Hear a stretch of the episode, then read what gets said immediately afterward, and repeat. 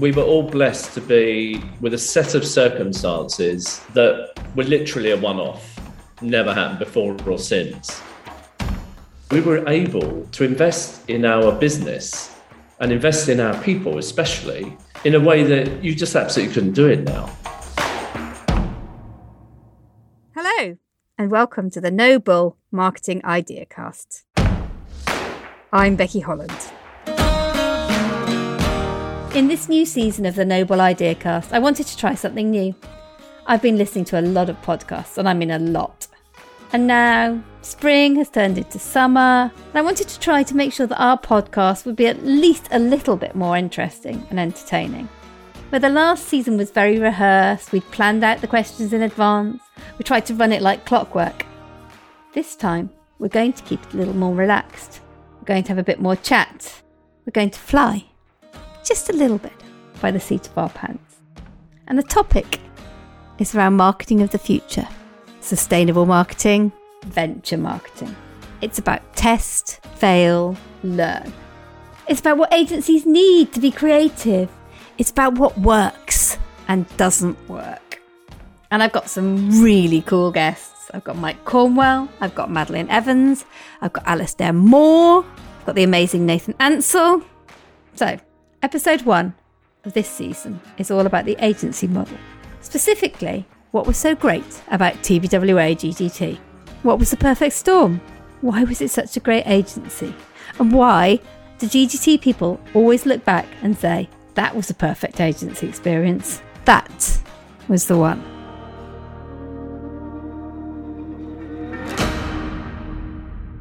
I'm sure a lot of you listening will know this voice Good morning. I'm Mike Cornwell. Introduce yourself to the world. Tell us who you are.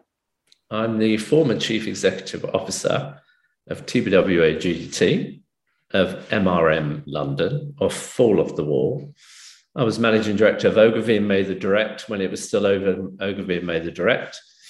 And I've had a fantastic career and been blessed all along the way by the quality of people I've worked with and the amount of fun I've had in the name of work, such that it's never really been work. It's always been what I do.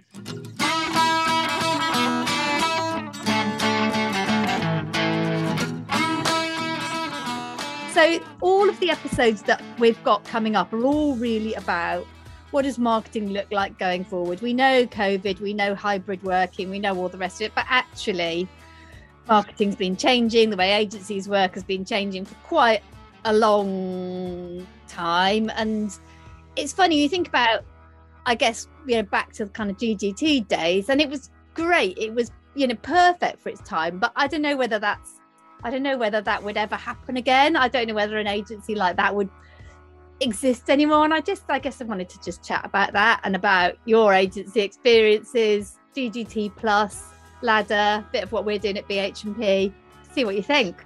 The thing is that um, and I've said this to lots of people, and if I haven't said it to you, I should have done, that we were all blessed to be in a certain place at a certain time with a set of circumstances that were literally a one off, unparalleled, never happened before or since.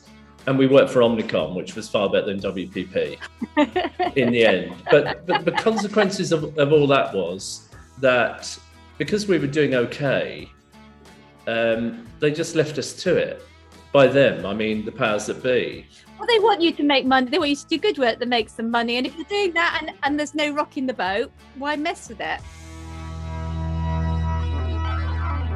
It was literally that. If you're if you're making the money that they demand from you, and you win the odd piece of new business and get some good publicity, it enables them to go up the line to their boss and tell them everything's all right. But it was more the circumstantial stuff. When I joined GGT, it was GGT PLC and it was an advertising agency called GGT. Yep. Gold Greenlees Trott. And GGT Direct, and then a few other agencies scattered around Europe and America. Uh, notable one of which was BDDP, which was John Marie Dru's um, agency and they had a big agency in New York. What happened was uh, GGT PLC was doing okay. But anyway, GGT got into trouble because the agency they had in New York lost their biggest client. Okay.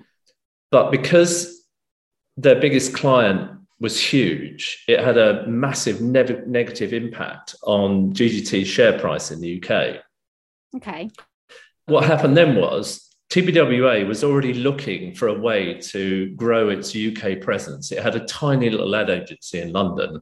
And because GT's share price went really low, Mike really didn't have, Mike Greenlees didn't have an option to withstand being offered to be bought by TBWA because he had to do the right thing for his shareholders.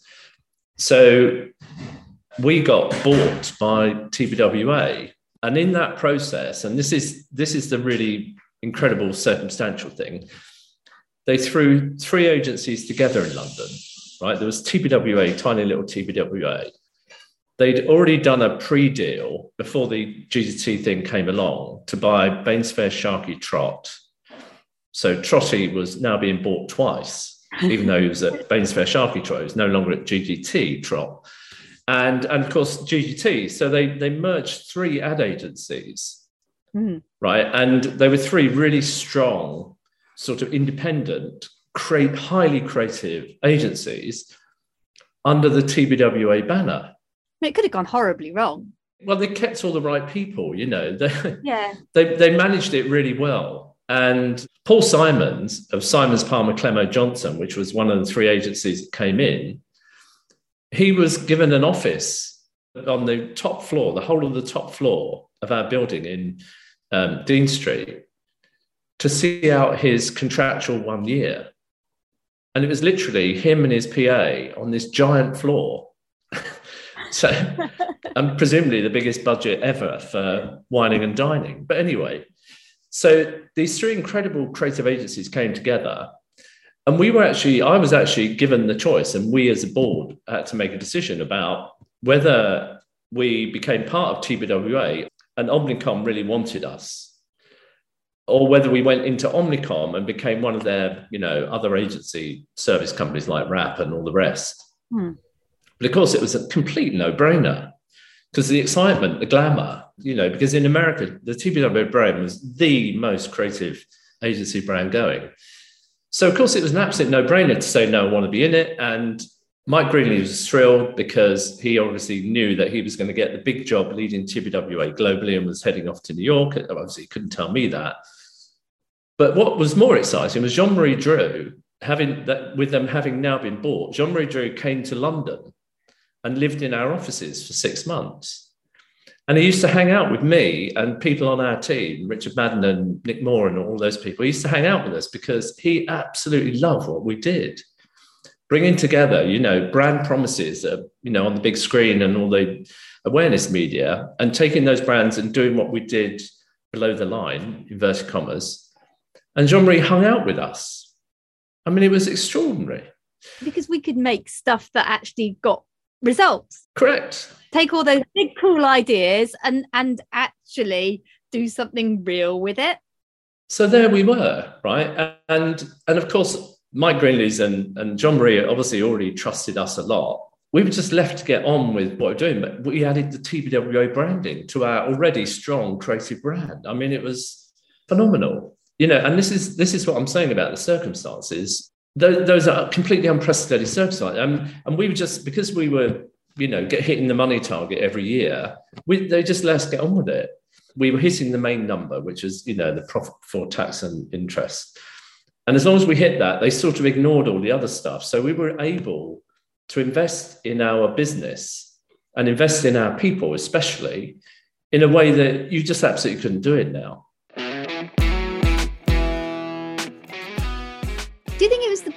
People? that made the brand or the brand that attracted the people or a bit of both? Yeah, there was a bit of both. I mean, the brand attracted Nick Moore to it for sure once we were TBWA because he loved that idea. I mean, he was coming from AMV, um, but he, he really wanted to be to represent personally represent the TBWA brand. But no, it was the people.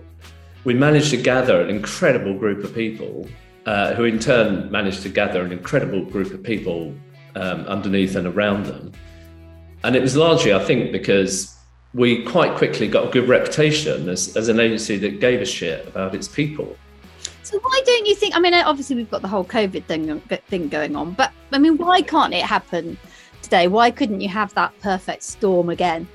I think the fun has been sucked out of agencies because everything's about the money. Mm. And of course, the managements of all these companies have shareholders to answer to, so you sort of understand it. But there is no leeway anymore about how much money you can spend on creating the kind of culture and the kind of environment that makes people want to come and work for you. I mean, we just we established a really strong reputation as as an agency that really cared about its people, and it was really great fun. Oh no! That set of circumstances, unparalleled circumstances, enabled us to do things we could never do. Arguably, we could never have done it even five years later. It's a moment in time. It was a moment in time. So look, you're obviously doing something new now. The whole ladder thing has gone around and come back in. So is ladder your? It's not quite the same as doing the GTC, but that is is that your answer to if the agency model is not quite what it was? You can't do that fun thing anymore. Let's do something different. It's quite significantly different in terms of what they need me want and need me to do and where the agency is. You know, at GGT, we we all we almost had all the constituent parts to be what we thought we wanted to be. And Ladder is at a different stage. It's only, you know, six years old.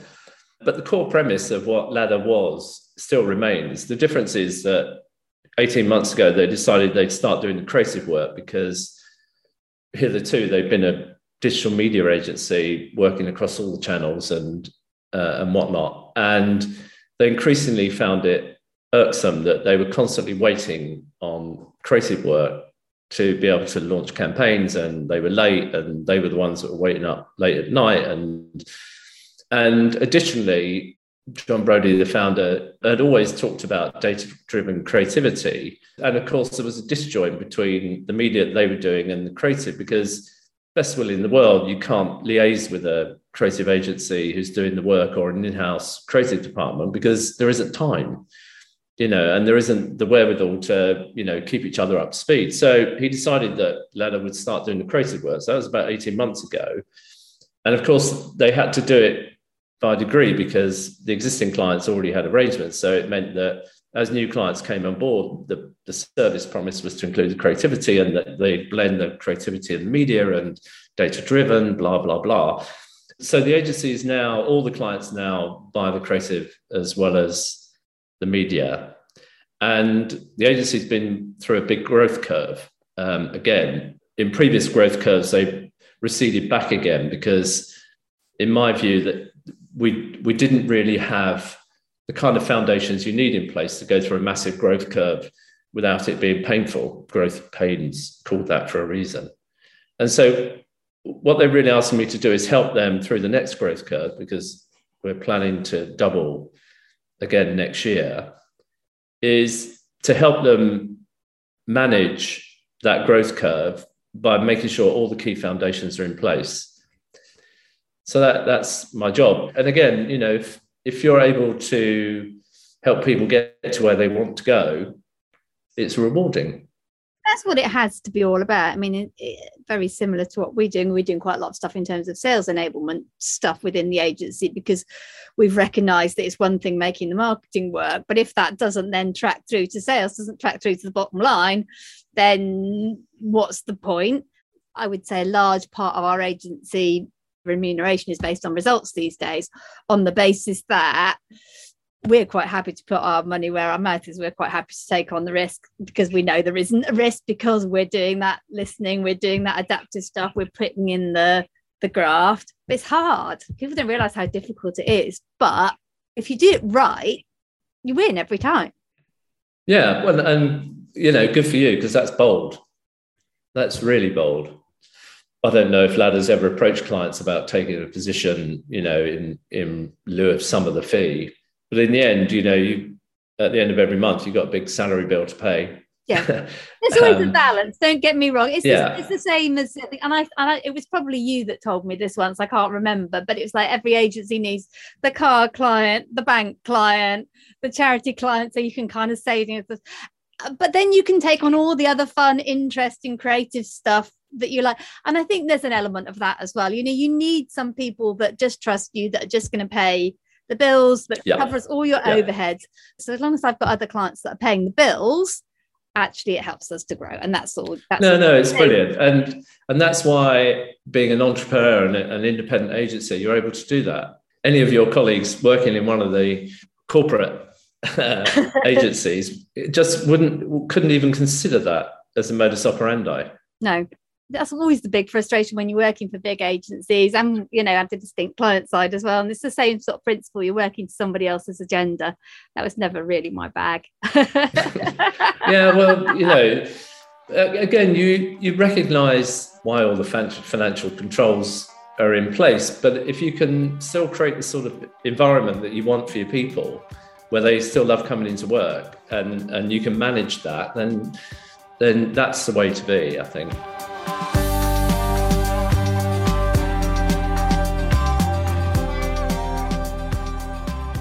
you remember the um, the Omnicom mantra about recruitment? Do you remember that? No, go on. Hire for attitude, train for skill. Well, that's right. So simple, but you know, if you if you constantly hire the ones with the great attitude, ambitious, resilient, enthusiastic, passionate, you know, they they can learn anything because they're clever. I had some brilliant people that have gone on to do brilliant things. You know, far eclipsed me and that's that's the greatest compliment. When you hire somebody and they go and think, yeah. You know there's so there've been so many people that have gone on to be you know leaders of big businesses you know much bigger jobs than i ever had. Mm. and that's again that's you hope that you were you were definitely a part of the making of them as people. And you sort of know whether it's james clifton or annette or any of the others you sort of know that they're going to be doing the right things all the time. Mm because you know they were they were well schooled and they're decent people and they get it. And I think do yeah, good people doing good work is a it's not as common as you oh, you would like it to be.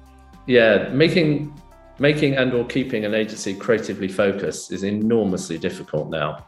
But if you're minded to do it, I think you can. Yeah, of course it's possible. Yeah, it definitely is. The challenge is the investment of time because it seems to me that marketers want everything tomorrow, and uh, that makes it enormously difficult. Well, the thing that the thing that actually it's our it's our golden ticket, which I probably shouldn't say it on the podcast because then everybody will know. But it's no, that's why they're tuning in. Yeah, exactly. But the, the thing is that people forget when they're doing stuff at speed, they forget the importance of the creative thinking that sits behind it. It's all about I need this done tomorrow.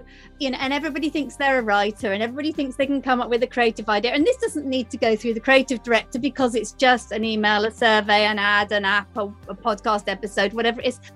And then you look at particularly with tech brands and you look you go there's no creative idea there's no soul there's no reason for somebody to buy. There's just a shed load of tactics. What we do and i'm guessing what you do is you just go hang on give people a reason to actually do. This is why I like listening to people like, you know, Dave Trott and Richard Shotton and all these sorts of people, Trevor Beattie on Twitter because they actually sing to that tune because they get it. So it doesn't matter how much money you're spending in media if you're if what you're putting out there isn't being noticed by anyone you you can test all you all you like you've got to have something that stands out trying to get anything to stand out in the plethora of stuff that's out there now is enormously hard to get stuff that is really going to break through, make a difference, be noticed, get people to do things. I mean, it, it's really hard. Well, it's one thing to test and learn and get your channel strategy absolutely right, and you find your niche and you've got a clever idea that will work. But if you put rubbish in it, they're still not going to respond. Same old, same old. Yeah.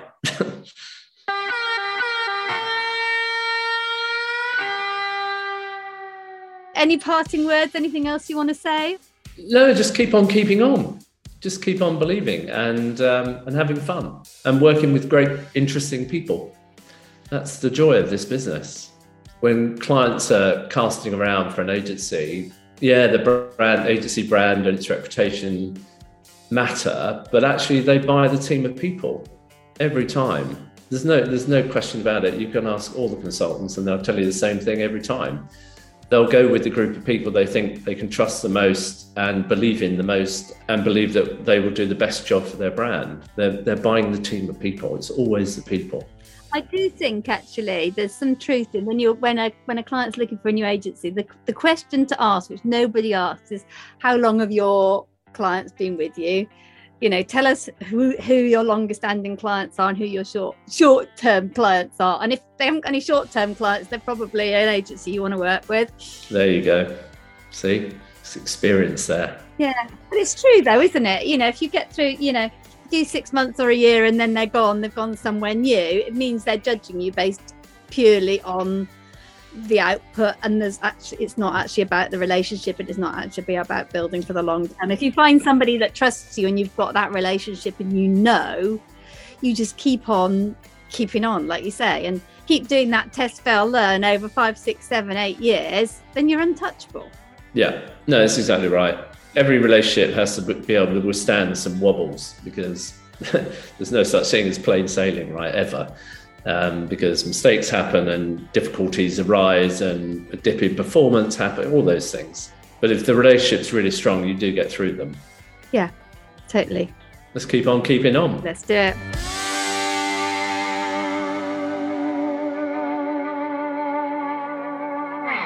So that just about wraps it up for another episode of the Noble Marketing Idea Cast. Thank you so much for listening.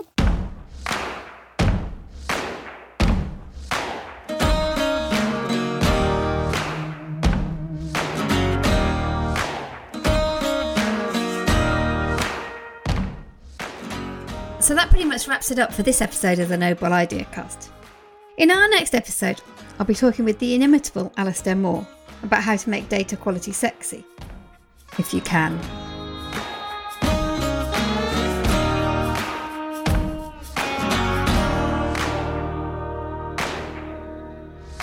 The Noble Marketing Ideacast is brought to you by BH&P.